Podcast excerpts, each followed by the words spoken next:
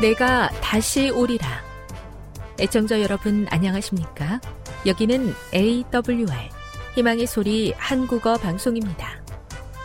본 방송은 천국 복음을 온 세상에 전파하기 위해 제7일 안식일 예수 재림교회가 설립한 세계 방송망입니다. AWR 희망의 소리는 유럽, 라틴 아메리카, 아프리카, 러시아, 아시아의 방송망을 통해 전 세계에 복음을 전파하고 있습니다. AWR 아시아 희망의 소리 방송국은 한국어 방송을 매일 5시간씩 송출하고 있습니다. 희망의 소리 방송은 인터넷과 스마트폰을 통해서도 언제나 청취하실 수 있습니다. 들으실 수 있는 인터넷 주소는 awr.org입니다. 유튜브로는 awr 코리아로 검색하시면 됩니다. 이 시간 희망의 소리 한국어 방송과 함께 보람있고 유익한 시간 되시기 바랍니다. 내가 다시 오리라. 여기는 AWR 희망의 소리 한국어 방송입니다. 주파수 안내입니다. 괌에서 송출하는 우리 방송은 한국 표준시로 밤 11시에 9580kHz로 다음 날 오전 6시에 9860kHz로 각각 1시간씩 방송하고 있습니다. 우즈베키스탄에서 송출하는 우리 방송은 한국 표준시로 밤 9시에 15,530kHz로 밤 10시에 9,740kHz로 타지키스탄에서는 밤 9시에 15,255kHz로 각각 1시간씩 방송하고 있습니다. 애청자 여러분의 많은 청취 바랍니다.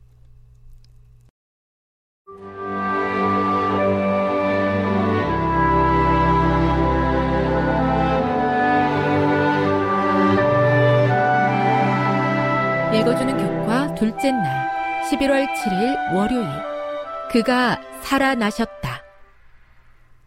사탄과 그의 악한 권세에 대한 그리스도의 승리는 십자가 위에서 보증되었으며 빈 무덤을 통해 확인되었다. 예수님께서 무덤 속에 누워 계실 때에 사탄은 승리의 개가를 불렀다. 그는 대담하게도 구주께서 그분의 생명을 다시 취하지 않기를 바랐다. 그는 주님의 시체에 대한 권리를 주장하면서 그리스도께서 죄수로서 갇혀 있도록 무덤 주위에 그의 파수꾼들을 세웠다. 하늘의 사자가 가까이 다가오자 그의 천사들이 도망했다. 그때 사탄은 심히 분노하였다.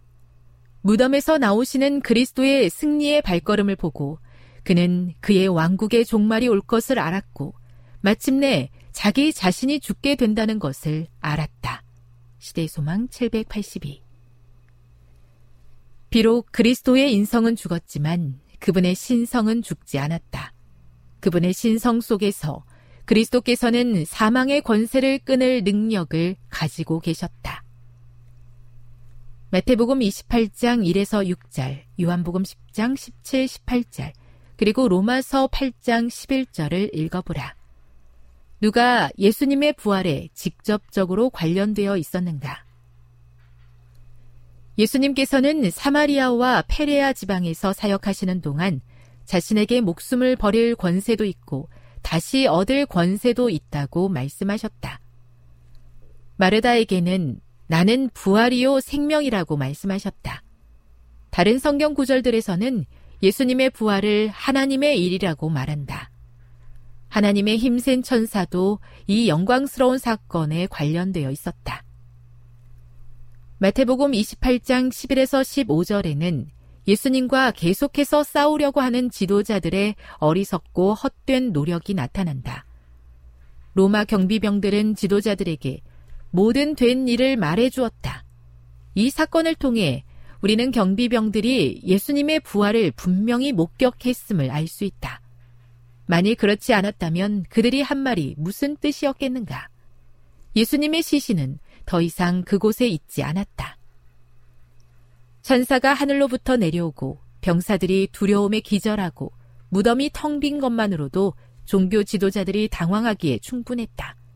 그들을 조용히 하게 하도록 군인들에게 돈을 많이 주었다는 이야기는 군인들이 그들에게 한 말이 그들을 심히 불편하게 했다는 뜻이었다. 군인들이 그들에게 전한 이야기는 분명 예수님의 부활이었다. 교훈입니다. 예수님을 십자가에 달려 죽게 했던 종교 지도자들은 그분의 부활을 감추기 위해 수단과 방법을 가리지 않았지만 그 누구도 예수님의 부활을 결코 감출 수 없었다. 묵상. 그리스도의 부활을 처음으로 목격한 사람들은 로마 병사들이었습니다. 이와 같은 사실이 앞으로 일어날 일, 즉, 복음이 이방인들에게도 전해지는 것을 어떻게 상징적으로 보여주고 있습니까? 적용. 어떻게 하면 감출 수 없는 예수님의 부활에 관한 진리가 우리의 삶을 통해 드러날 수 있을까요? 영감의 교훈입니다. 부활을 목격한 로마의 파수병대. 로마의 파수병들은 그리스도께서 영광을 입으시고 무덤에서 나오시는 것을 바라보았다. 이분이 요셉의 새 무덤에 누워 계셨던 분이시다. 하늘의 칙령은 갇히신 그분을 석방시켰다. 그의 무덤 위에 산들이 첩첩이 쌓여 있었다 할지라도 그의 나오심을 막을 수 없었을 것이다. 천사들과 영광을 받으신 구주 앞에서 로마의 파수꾼들은 기절하여 죽은 사람처럼 되었다. 시대의 소망 780, 781. 그 누구도 감출 수 없는 예수님의 부활의 소식이 오늘 저에게도 위대한 소망이 됨을 인해 감사드립니다. 예수님의 부활을 통해 보증해 주신 모든 믿는 자들의 부활의 현장에 저도 꼭 참여할 수 있게 인도해 주시옵소서.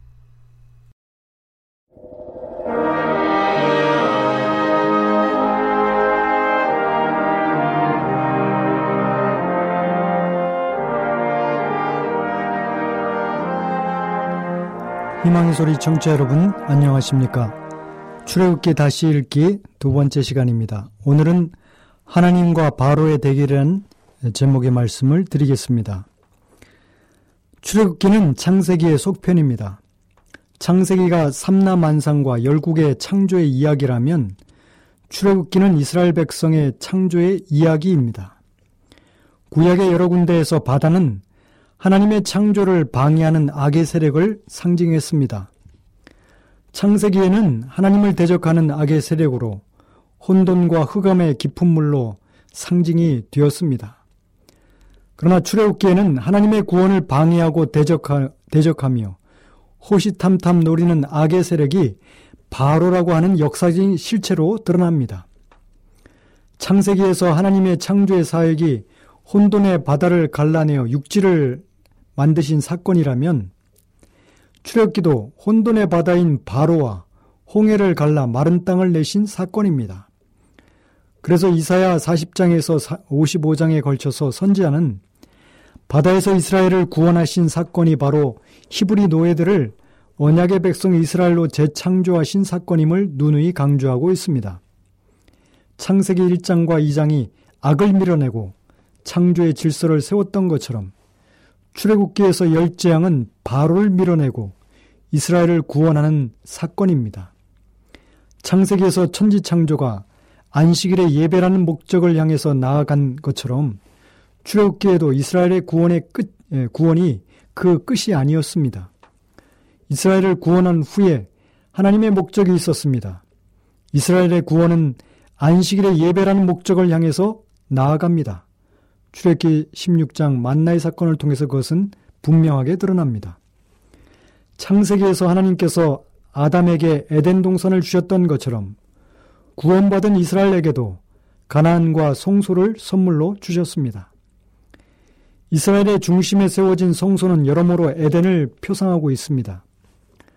둘 다 그 입구가 동쪽에 있습니다. 그리고 둘 다 하나님의 임재가 있었고 생수가 그 가운데서 흘러나왔습니다. 둘 다 말씀이라는 생명나무가 있었습니다. 에덴과 성소 둘 다 금은 보석이 가득했습니다. 창세기는 선악과를 통해서 생명의 길과 사망의 길 두 가지 선택의 시험을 받았습니다. 출애굽기에서도 성소의 율법을 통해서 생명의 길과 사망의 길이 있었습니다. 신명기 30장 19절에는 내가 오늘날 천지를 불러서 너에게 증거를 삼노라. 내가 생명과 사망과 복과 저주를 내 앞에 두었은즉 너와 내 자손이 살기 위하여 생명을 택하고 이렇게 말씀합니다. 또한 아담이 하나님의 명령을 받아 수행했던 일은 창세기 2장 15절에 여호와 하나님이 그 사람을 이끌어 에덴 동산에 두사 그것을 다스리며 지키게 하시고 어, 이런 소명은 후에 이스라엘의 레위 지파가 수행한 어, 일과 같습니다. 출애기 19장 5절 6절, 민수기 3장 7절 8절입니다. 즉 아담은 최초의 제사장이었습니다. 창세기에서 아담이 뱀의 말을 따라 불순종한 것처럼 출애굽기에서는 금송아지 사건으로 이스라엘은 우상을 따라가 불순종했습니다. 창세기에서 족장들이 가나안 땅을 향해서 나아갔, 나아갔습니다. 요셉의 마지막 유언은 창세기 50장 25절 26절에 나타나는데 요셉이 또 이스라엘 자손에게 맹세시켜 이르기를 하나님이 정령 너희를 권고하시리니 너희는 여기서 내 해골을 메고 올라가 올라가겠다 하라 하였더라. 요셉이 110세 죽음에 그들이 그의 몸에 향 재료를 넣고 애굽에서 입관하였더라. 요셉의 유언이 모세를 통해서 집행이 되었습니다. 출애굽기 13장 19절에 보면 모세가 요셉의 해골을 취하였으니 이는 요셉이 이스라엘 자손으로 단단히 맹세케 하여 이르기를 하나님이 필연 너희를 권고하시리니 너희는 나의 해골을 여기서 가지고 가라 나가라 하였습니다. 그리고 요, 요셉의 유언은 마침내 여호수아 시대에 완성이 됩니다. 여호수아 24장 32절에 보면 이스라엘 자손이 애굽에서 이끌어낸 요셉의 뼈를 세겜에 장사였으니 이곳은 야곱이 세겜의 아비 하몰의 자손에게 금 100개를 주고 산 땅이라. 그것이 요셉 자손의 기업이 되었더라. 창세기가 족장들이 약속의 땅을 향해서 나아갔던 것처럼 출애굽기에서도 이스라엘 민족은 약속의 땅 가난을 향해서 나아갑니다. 마지막으로 창세기에서 아담으로 대표되는 인류에 대한 하나님의 이상이 있었습니다. 그것은 창세기 1장 28절에 나타납니다. 하나님이 그들에게 복을 주시며 그들에게 이르시되 생육하고 번성하여 땅에 충만하라 땅을 정복하라 바다의 고기와 공중의 새와 땅에 움직이는 모든 생물을 다스리라 하시니라. 창세기에서 아담에게 주신 인류의 소명이 죄로 인해서 실패했기 때문에 출애굽기에서는 이스라엘 민족을 인류의 대표자로 선택하셔서 그 소명을 이루어 가시려고 하셨습니다. 출애굽기부터 신명기까지는 족장들에게 주신 하나님의 약속을 얼마나 철저하게 성취되는가를 보여주고 있습니다. 창세기 1장 28절에서 삼중 명령, 즉 번성하고 충만하라, 땅을 정복하라, 그리고 다스리라 중에서 출애굽기 1장 7절은 첫 번째 소명이 실현되었음을 보여주고 있습니다. 이제 남은 것은 정복하고 다스리는 소명입니다. 바로 이것이 이스라엘 백성이 나아가야 할 방향입니다. 정복하기 위해서는 가나안 땅으로 나아가야 합니다. 그리고 정복 후에 다스리기 위해서는 하나님의 율법을 받아야 했습니다. 언약의 율법대로 다스려서 공의와 정의가 흐르는 하나님의 나라를 만드는 것이 이스라엘의 소명이었습니다. 그러나 하나님에 의해 창조된 이 백성이 나아가는 길을 가로막고 하나님의 창조의 모든 것을 무료, 무 효로 돌리려고 하는 예, 어둠과 혼돈의 세력이 예, 하나님을 맞서서 그 힘을 발휘하기 시작했습니다. 창세기 1장 2절, 2절과 6장 11절에는 하나님의 창조를 방해하는 세력이 혼돈과 파괴를 의미하는 이 흑암의 깊은 물로 나타나지만 출애굽기에서는 그것이 역사적인 실체인 바로의 왕을 통해서 그 역할이 대치되고 있는 것입니다. 이것이 바로 왕이 두려운 가운데 하나님의 창조의 목적인 이스라엘을 철저하게 파괴하고 말살하려는 시도에서 분명히 드러나고 있습니다. 출애굽기 1장 9절 10절에 바로는 이렇게 말합니다. 그가 그 신민에게 이르되 이 백성 이스라엘 자손이 우리보다 많고 강하도다. 자 우리가 그들에게 대하여 지혜롭게 하자. 두렵건대 그들이 더 많게 되면 전쟁이 일어날 때 우리 대적과 합하여 우리와 싸우고 이 땅에서 갈까 하노라 하고 하나님이 하나님은 자신이 계획하신 창조의 완성을 향해 전진하실 것이지만 그에 반해 바로 왕은 어떻게든 하나님의 창조를 파괴하려고 시도할 것입니다. 그래서 이스라엘을 사이에 두고 이 바로와 여호와 간의 두 힘의 큰 대결이 펼쳐지는 것이 출애굽기의 전반부의 이야기입니다. 그 첫 번째 대결은 두 바로와 여호와 두 신격제 간의 지혜의 대결입니다. 누구의 지혜가 설 것인가? 누구의, 누가 승리할 것인가? 하나님인가 바로인가? 바로는 자기의 지혜를 동원해서 세 번에 걸쳐서 이스라엘의 말살 정책을 시, 실행을 합니다. 세 번의 시대 소, 시도 속에서 인간의 지혜의 유한성과 하나님의 지혜의 위대함이 드러납니다. 바로왕의 첫 번째 시도는 이스라엘에게 가하는 극심한 탄압과 강제 노동, 노동이었습니다. 출애기 1장 11절에서 14절에 보면 감독들을 그들 위에 세우고 그들에게 무거운 짐을 지워서 괴롭게 하여 그들로 바로를 위하여 국고성 비돔과 람셋을 건축하게 하니라. 그러나 학대를 받을수록 더욱 번식하고 창성하니 애굽 사람이 이스라엘 자손을 인하여 근심하여 이스라엘 자손의 역사를 엄하게 하여 고역으로 그들의 생활을 괴롭게 하니 곧 흙 이기기와 벽돌 굽기와 농사의 여러 가지 일이라 그 시키는 역사가 다 엄하였더라. 그러나 잡초는 발, 밟힐수록 강해진다는 말이 있는 것처럼 이집트가 짓밟고 폭력을 행사하면 할수록 이스라엘은 더욱 강해지고 번성해졌습니다. 바로의 첫 번째 방법은 오히려 더 탄압하고 억압하면 할수록 이스라엘 민족이 더 불어나고 번성하는 것으로 결론이 나고 말았습니다. 결국 이런 고통과 괴로움 가운데서도 하나님의 창조의 목적은 결코 변함없이 이루어져 간다는 것이 여실히 보여져, 보여졌습니다. 대결의 1회전은 바로의 실패로 끝이 났습니다. 바로의 두 번째 시도는 시간이 좀 걸리지만 실질적인 인구 억제 방법으로 태어나는 아이들을 제거하기 위해서 이스라엘의 아이를 받는 산파들에게 시켜서 사내, 사내 아이들을 모두 죽이라는 죽이라고 명령을 했습니다. 그러나 이 방법도 산파들이 바로를 두려워하는 것이 아니라 하나님을 두려워하는 경외심으로 인해서 좌절되고 말았습니다. 두 산파의 입을 통해서 이스라엘 여인들은 애굽의 여인들에 비해서 강하고 특출한 체질을 부여받았다는 결론으로 막을 내립니다. 바로의 탄압에도 불구하고 이스라엘 민족은 여전히 번성하고 심히 강대해졌습니다. 바로의 왕이 자신의 지혜를 사용하면 사용할수록 그것은 오히려 이스라엘을 번성케 하고 강하게 만드는 요인이 되고 만 것입니다. 대결의 2회전도 바로의 왕의 참패로 끝이 나버리고 말았습니다.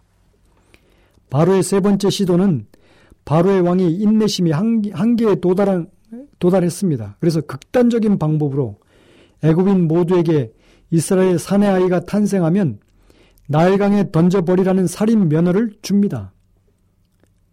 이제 하나님의 계획은 끝장날 것처럼 보입니다.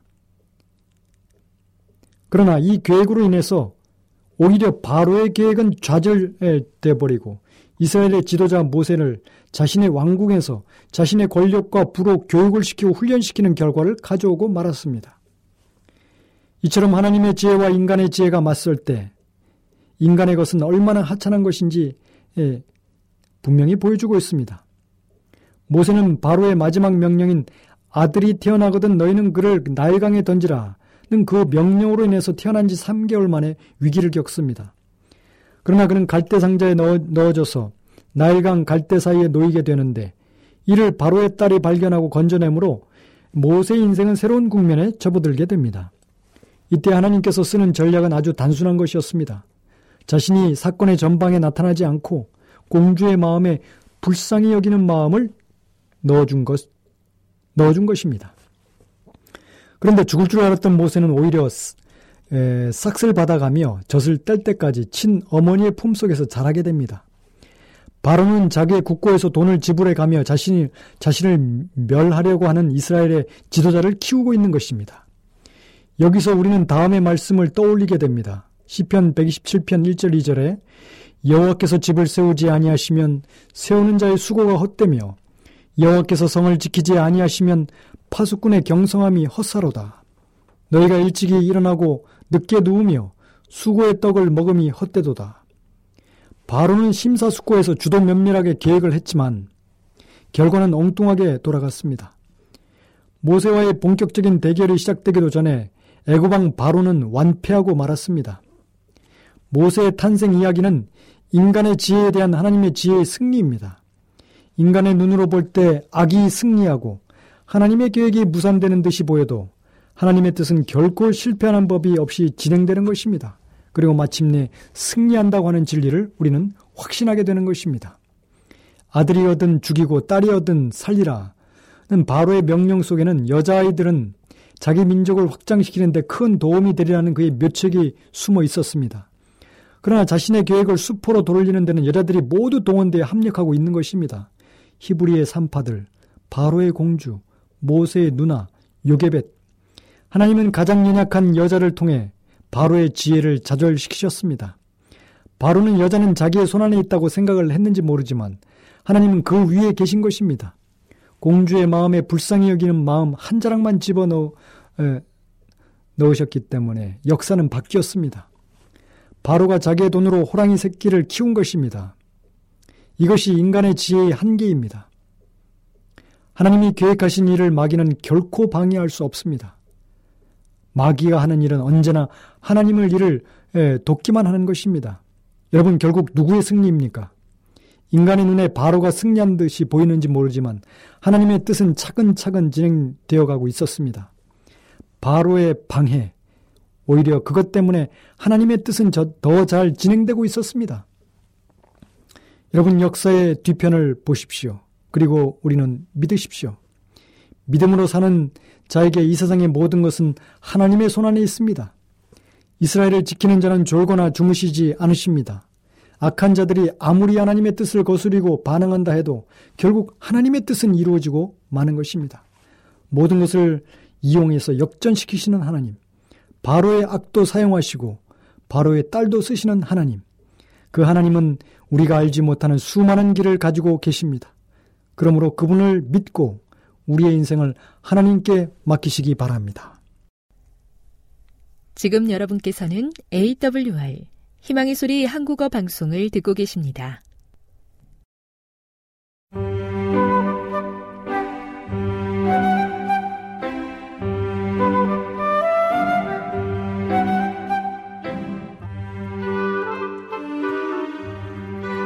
늘 주님이 함께하여 주심에 감사하는 마음으로 이 시간 건강한 생활의 지혜 준비했습니다.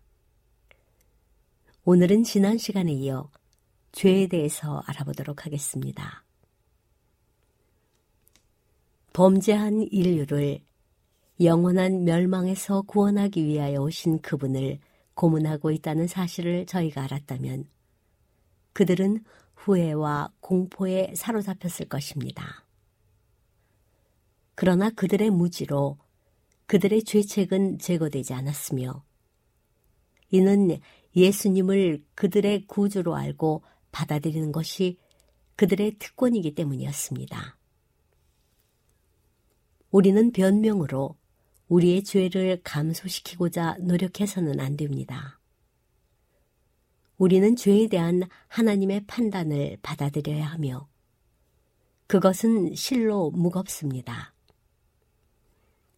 오직 갈바리만이 죄의 무서운 흉악성을 나타낼 수 있습니다. 만일 우리가 우리 자신의 죄를 담당해야 한다면 죄가 우리를 짓눌러 버릴 것입니다. 그러나 죄 없는 분께서 우리와 입장을 바꾸셨습니다. 그렇게 하실 아무런 책임이 없었는데도 그분은 우리의 죄를 지셨습니다. 만일 우리가 우리 죄를 자백하면 저는 미쁘시고 의로우사 우리 죄를 사하시며 모든 불의에서 우리를 깨끗게 하실 것이요. 자신의 허물을 인정함으로 심령을 하나님 앞에 낮추지 못한 자들은 간압받을 첫 번째 조건도 아직 충족시키지 못하였습니다. 만일 우리가 진정한 회개를 경험하지 않고 진정한 영혼의 겸비와 심령의 통회로서 우리의 죄를 고백하고 우리의 죄악을 미워하지 않았다면 우리는 결코 진정으로 죄의 용서를 구한 것이 아닙니다. 그러므로 우리가 결코 구하지 않았다면 우리가 결코 하나님의 평안을 발견하지 못한 것입니다. 우리가 과거의 죄의 사함을 받지 못하는 유일한 이유는 우리가 교만한 마음을 즐겨 낮추지 않고 진리의 말씀의 조건에 응하지 못하기 때문입니다.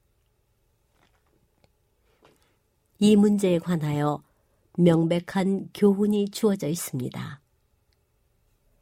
죄의 고백은 공적이건 사적이건 마음에서 우러나와야 하고 거리낌 없이 표현되어야 합니다. 그것은 죄인에게 강요되어서는 안 됩니다. 그것은 경박하고 부주의한 방식으로 행해져서는 안 되고 죄의 가증한 성격을 깨닫지 못하는 자들에게 강요되어서도 안 됩니다. 눈물과 슬픔이 섞인 고백, 심령의 깊은 속에서 쏟아져 나오는 고백은 무한한 자비의 하나님께로 가는 길을 발견합니다. 시편 기자는 여호와는 마음이 상한 자에게 가까이 하시고 중심에 통회하는 자를 구원하시는도다 라고 말합니다. 그대가 죄를 짓는 일을 계속한다면 자신을 정죄에 빠지게 하는 것입니다. 그리스도의 능력으로 죄 짓는 일을 그쳐야 합니다. 은혜가 그대와 함께 거할 수 있도록 죄가 그 증오스러운 모습 그대로 즉 죄로서 항상 보일 수 있도록 모든 준비가 마련되었습니다. 만일 죄를 범해도 그 사람은 낭만 가운데에서 자신을 포기하고 자신이 그리스도께 잃어버린 사람이 된 것처럼 말해서는 안 됩니다. 하나님께서는 그리스도를 그들의 개인의 구주로 삼지 않는 모든 자를 공의롭게 정죄하십니다. 그러나 믿음으로 당신께 나오는 모든 영혼을 용서하시며 하나님의 사업을 행하도록 능력을 주시고 믿음을 통하여 그리스도와 하나가 되게 하십니다. 주님께서는 인간이 충분하고도 값없이 주시는 구원을 얻어 주님 안에서 온전하게 되도록 하시기 위하여 모든 준비를 갖춰 놓으셨습니다. 하나님께서는 그분의 자녀들이 의의 태양의 밝은 빛을 받아 모든 영혼이 진리의 빛을 가질 수 있도록 계획해 놓으셨습니다. 하나님께서는 그분의 독생자를 선물로 주시는 무한한 대가를 치르시면서 이 세상을 구원하시기 위한 계획을 준비하셨습니다. 사도는 자기 아들을 아끼지 아니하시고 우리 모든 사람을 위하여 내어주시니가 어찌 그 아들과 함께 모든 것을 우리에게 은사로 주지 아니하시겠느냐? 라고 질문하였습니다. 그러므로 만약 우리가 구원을 받지 못하게 된다면 그것은 하나님 편에 잘못이 있어서가 아니라 우리 편에 잘못이 있기 때문이며 우리가 신령한 대리자들과 협력하는 일에 실패하였기 때문입니다. 우리 인간의 의지는 하나님의 의지와 조화되지 않았습니다. 죄책감을 갈바리의 십자가 밑에 내려놓아야 합니다. 이런 죄책감으로 인해 생명과 참된 행복의 삶에는 독이 퍼져 있습니다. 이제 예수께서는 그것을 내게 내려놓아라. 내가 네 죄를 질 것이다. 내가 네게 평화를 주리라. 더 이상 네 자존감을 해치지 마라. 이는 내가 너를 내 피값을 주고 샀기 때문이다. 너는 내 것이라. 약해진 내 의지를 내가 강하게 하리라. 내 죄책을 내가 제거해 주리라고 하십니다. 그러므로 불확실성으로 떠는 그대의 마음을 돌려 그대 앞에 놓인 희망을 굳게 붙잡아야 합니다. 하나님께서는 그대의 상하고 통회하는 마음을 받아주십니다.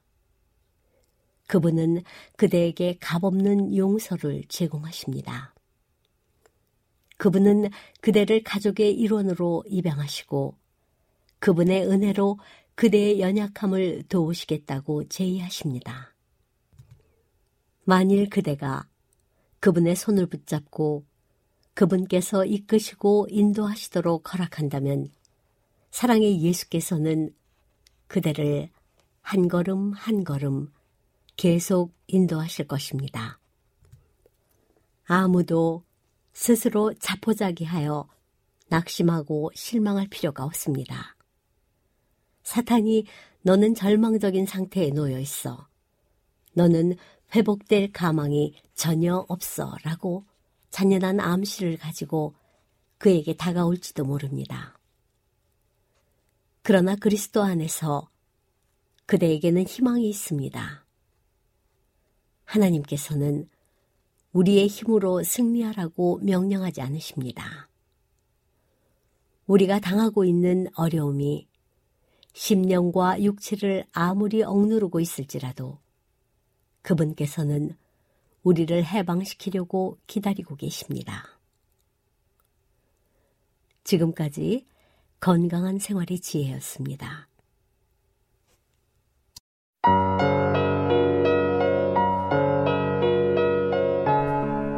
사도행전 10장 1절 고넬료가 베드로를 청하다.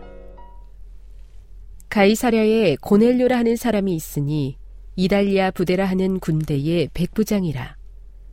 그가 경건하여 온 집안과 더불어 하나님을 경외하며 백성을 많이 구제하고 하나님께 항상 기도하더니 하루는 제9시쯤 되어 환상 중에 밝히 봄에 하나님의 사자가 들어와 이르되 고넬료야 하니 고넬료가 주목하여 보고 두려워 이르되 주여 무슨 일이니이까 천사가 이르되 내 기도와 구제가 하나님 앞에 상달되어 기억하신 바가 되었으니 내가 지금 사람들을 요바에 보내어 베드로라 하는 시몬을 청하라.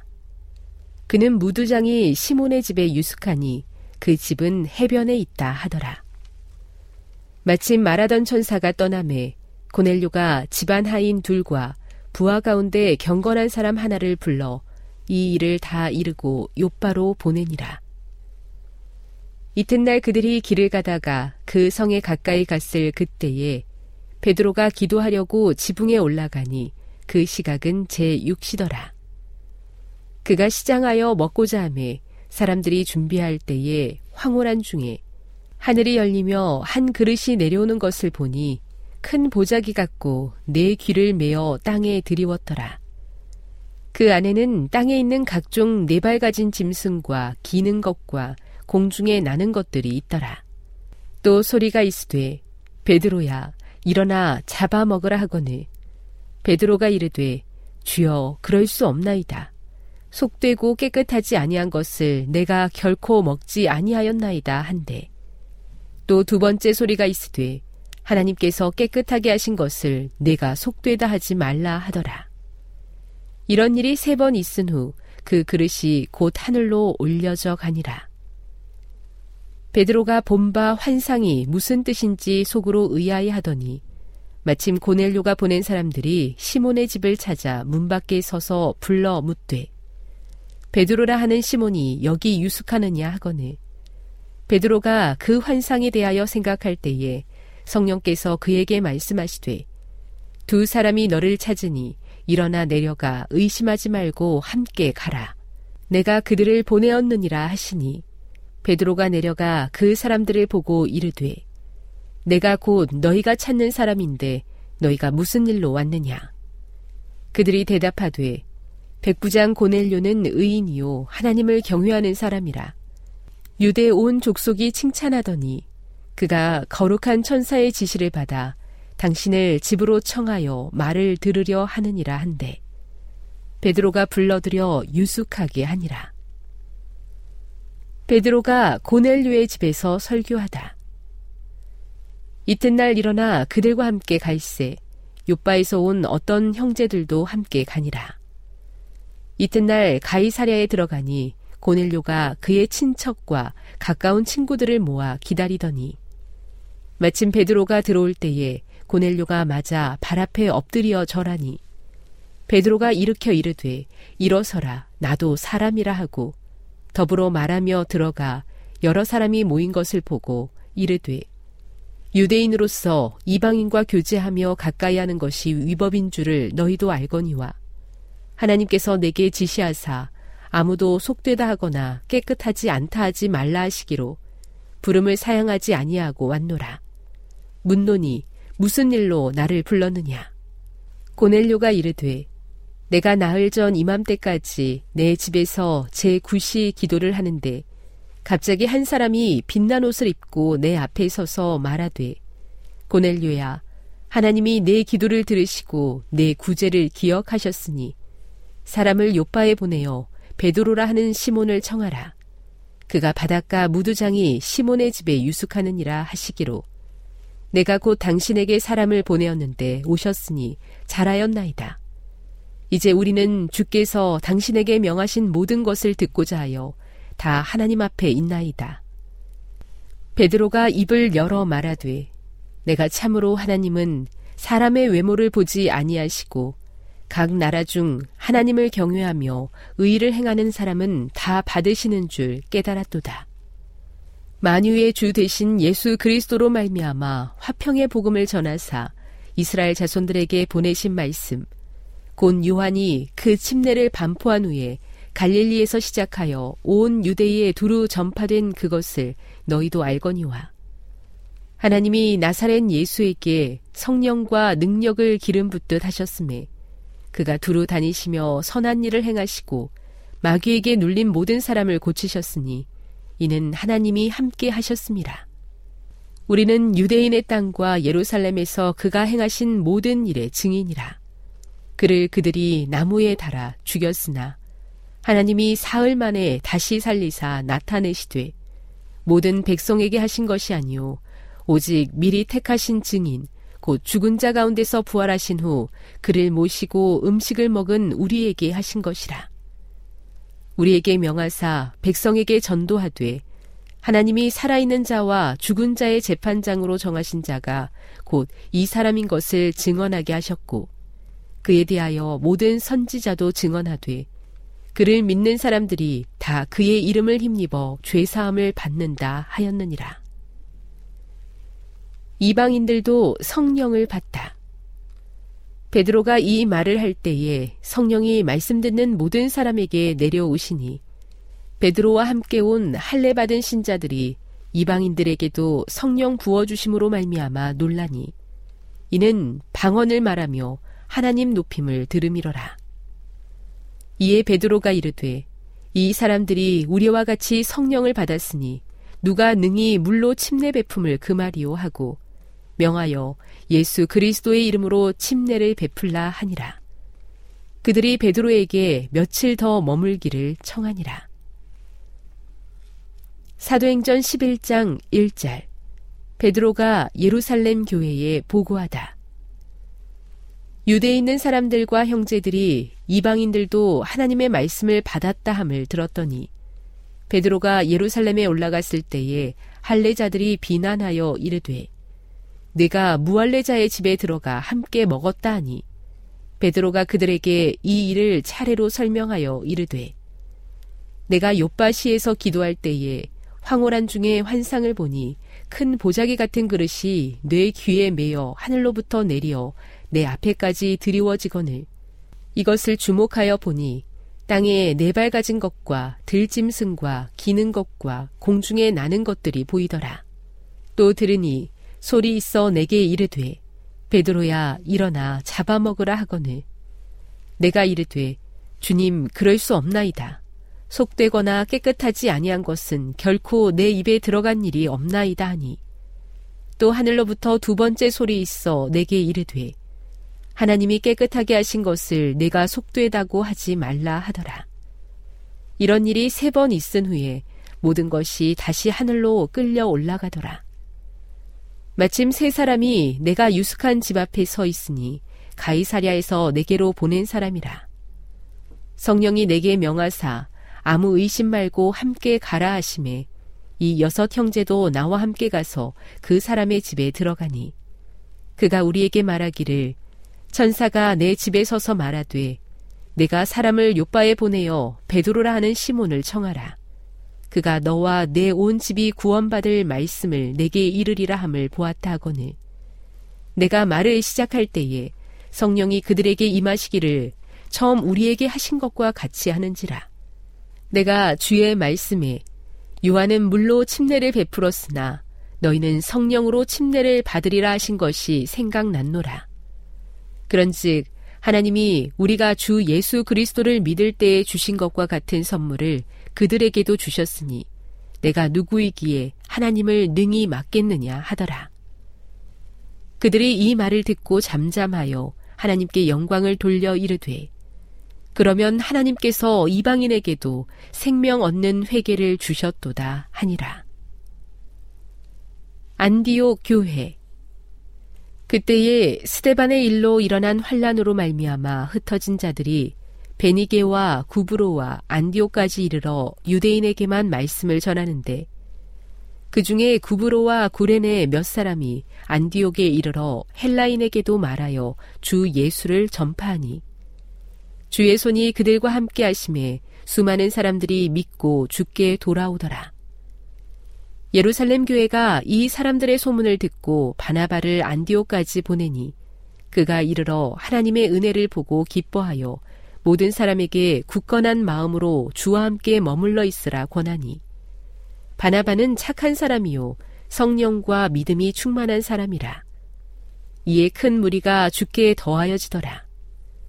바나바가 사울을 찾으러 다소에 가서 만남에 안디옥에 데리고 와서 둘이 교회에 1년간 모여 있어 큰 무리를 가르쳤고 제자들이 안디옥에서 비로소 그리스도인이라 일컬음을 받게 되었더라. 그때 선지자들이 예루살렘에서 안디옥에 이르니 그 중에 아가보라 하는 한 사람이 일어나 성령으로 말하되 천하에 큰 흉년이 들리라 하더니 글라우디오 때에 그렇게 되니라. 형제들이 각각 그 힘대로 유대에 사는 형제들에게 부조를 보내기로 작정하고 이를 실행하여 바나바와 사울의 손으로 장로들에게 보내니라.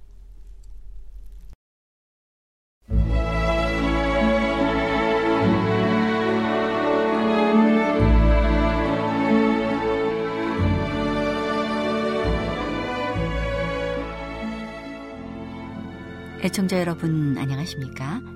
명상의 오솔길의 유병숙입니다. 이 시간은 교회를 사랑하시고 돌보시는 하나님의 놀라운 능력의 말씀이 담긴 엘렌지 화이처 교회 증언 1권을 함께 명상해 보겠습니다.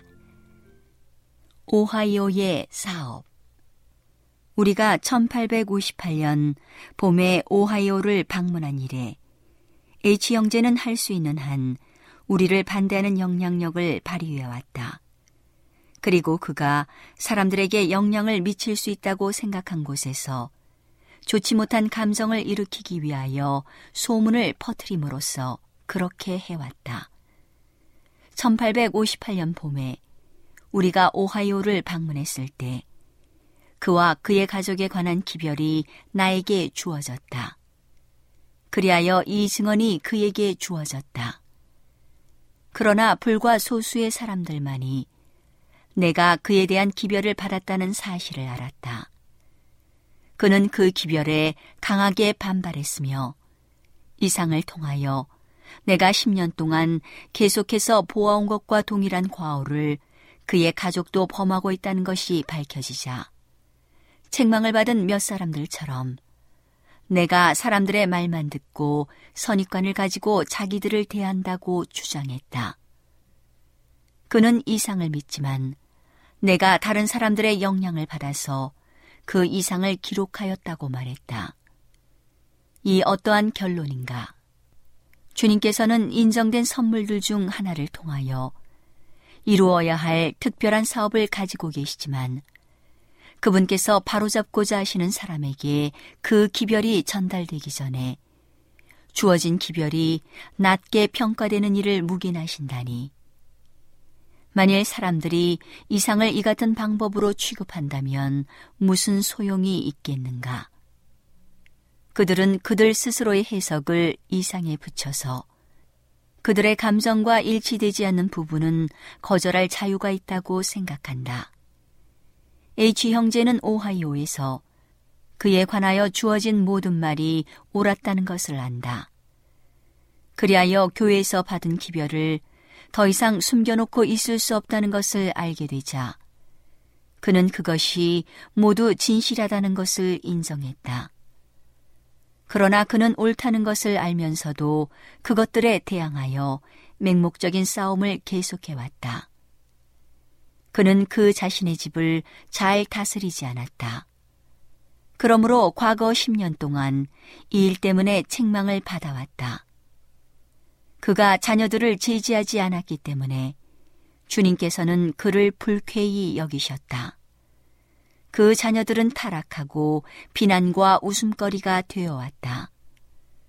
그리고 그들은 사는 곳에서 타락시키는 영향을 발휘해왔다. 그들이 내 앞에 제시될 때마다 나는 엘리를 뒤돌아보고 불의한 그의 아들들의 악과 하나님께서 내리신 심판을 보게 되었다. 나는 불신자들이 H의 가족을 싫어하고 있는 것을 보았다.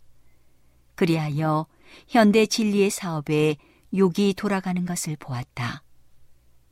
1858년 봄에 오하이오, 특별히 누군가를 위해 내게 주어진 기별은 많은 사람들에게 받아들여지지 않았다. 그것이 너무도 엄격하므로 진리의 정신에 깊이 젖어들지 않은 사람들의 마음은 반발했다. 그 주에서 활동해온 목사들은 올바른 영향을 끼치지 않았다.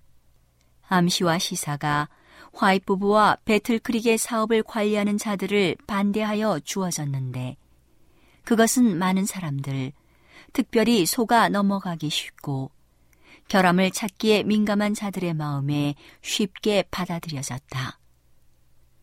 사탄은 공격하는 방법을 안다. 그는 사업의 선두에 서 있는 자들에 대하여 질투와 불만을 품게 하고자 사람들의 마음에 역사한다. 다음에는 은사들이 의심을 받는다. 그러면 물론 은사의 가치는 경하게 여겨지고 이상을 통하여 주어진 교훈이 무시당하게 된다. 오하이오에서 활동해온 목사들은 불만을 일으키는 데 있어서 그들의 몫을 담당했다. H 형제는 비천한 위치로 내려가서 불만의 정신을 토로하고 거짓된 소문을 열심히 듣고 그것들을 수집한다. 그리하여 사실상 소문을 알려주라. 그러면 우리가 그것을 퍼뜨리겠다라고 말한다. 그는 비밀스런 방법으로 활동하고 우리의 의복과 오하이오에서의 우리의 가마에 대하여 거짓된 소문을 퍼뜨리고 화이트 형제가 투기 사업을 해왔다는 생각을 갖도록 조장해왔다. 그는 우리와 조금도 연합하고 있지 않다. 그는 우리에 대하여 매우 좋지 않게 생각했다. 그 이유는 무엇이었을까? 단순히 하나님의 불쾌하심을 초래한 그의 가족과 그들을 양육해온 그의 느슨하고 게으른 태도에 관하여 주님께서 내게 보여주신 바를 그에게 말해 주었기 때문이었다. 그는 현대 진리의 사업에서 우리가 담당해온 부분을 시기하고 타협할 수 없는 감정으로 대해왔다. 오하이오에 있는 형제들은 배틀크릭에서 사업을 담당하고 있는 자들을 의심과 불신의 눈으로 바라보도록 조장하고 그들이 차지하고 있는 지위를 반대해서 일어날 것에 대하여 준비를 갖추고 있었다. 제 형제는 조직을 존중하지 않고 자신의 입장을 굳게 지켜왔다. 그는 자신이 대항하여 싸워야 할 악이 본부에서 일어날 것이라고 생각했다. 그는 싸워야 할 것이 전혀 없음에도 불구하고 스스로 전쟁을 치를 준비를 갖추었다. 그는 결코 일어나지 않은 무엇인가에 대항하기 위하여 굳게 무장했다. 오늘은 교회를 사랑하시고 돌보시는 하나님의 놀라운 능력의 말씀이 담긴 엘렌지 화이처 교회 증언 1권을 함께 명상해 보았습니다. 명상의 오솔길이었습니다.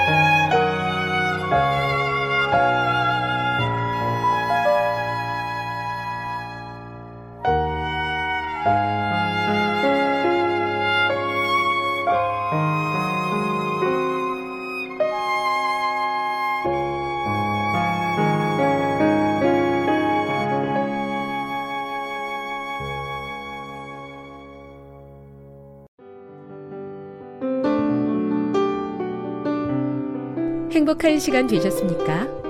지금까지 여러분께서는 AWR 희망의 소리 한국어 방송을 청취하셨습니다. 방송을 청취하시고 문의를 원하시는 분은 우편번호 02461 대한민국 서울시 동대문구 이문로 1길 11 희망의 소리 방송부 앞으로 편지나 엽서를 보내주시거나 지역번호 02-3299-5296에서 8번으로 전화 주시기 바랍니다. 지금까지 함께 해 주신 애청자 여러분들께 감사드립니다. 애청자 여러분, 다음 이 시간까지 하나님 안에서 늘 평안하십시오. 감사합니다. 내가 다시 오리라. 여기는 AWR 희망의 소리 한국어 방송입니다.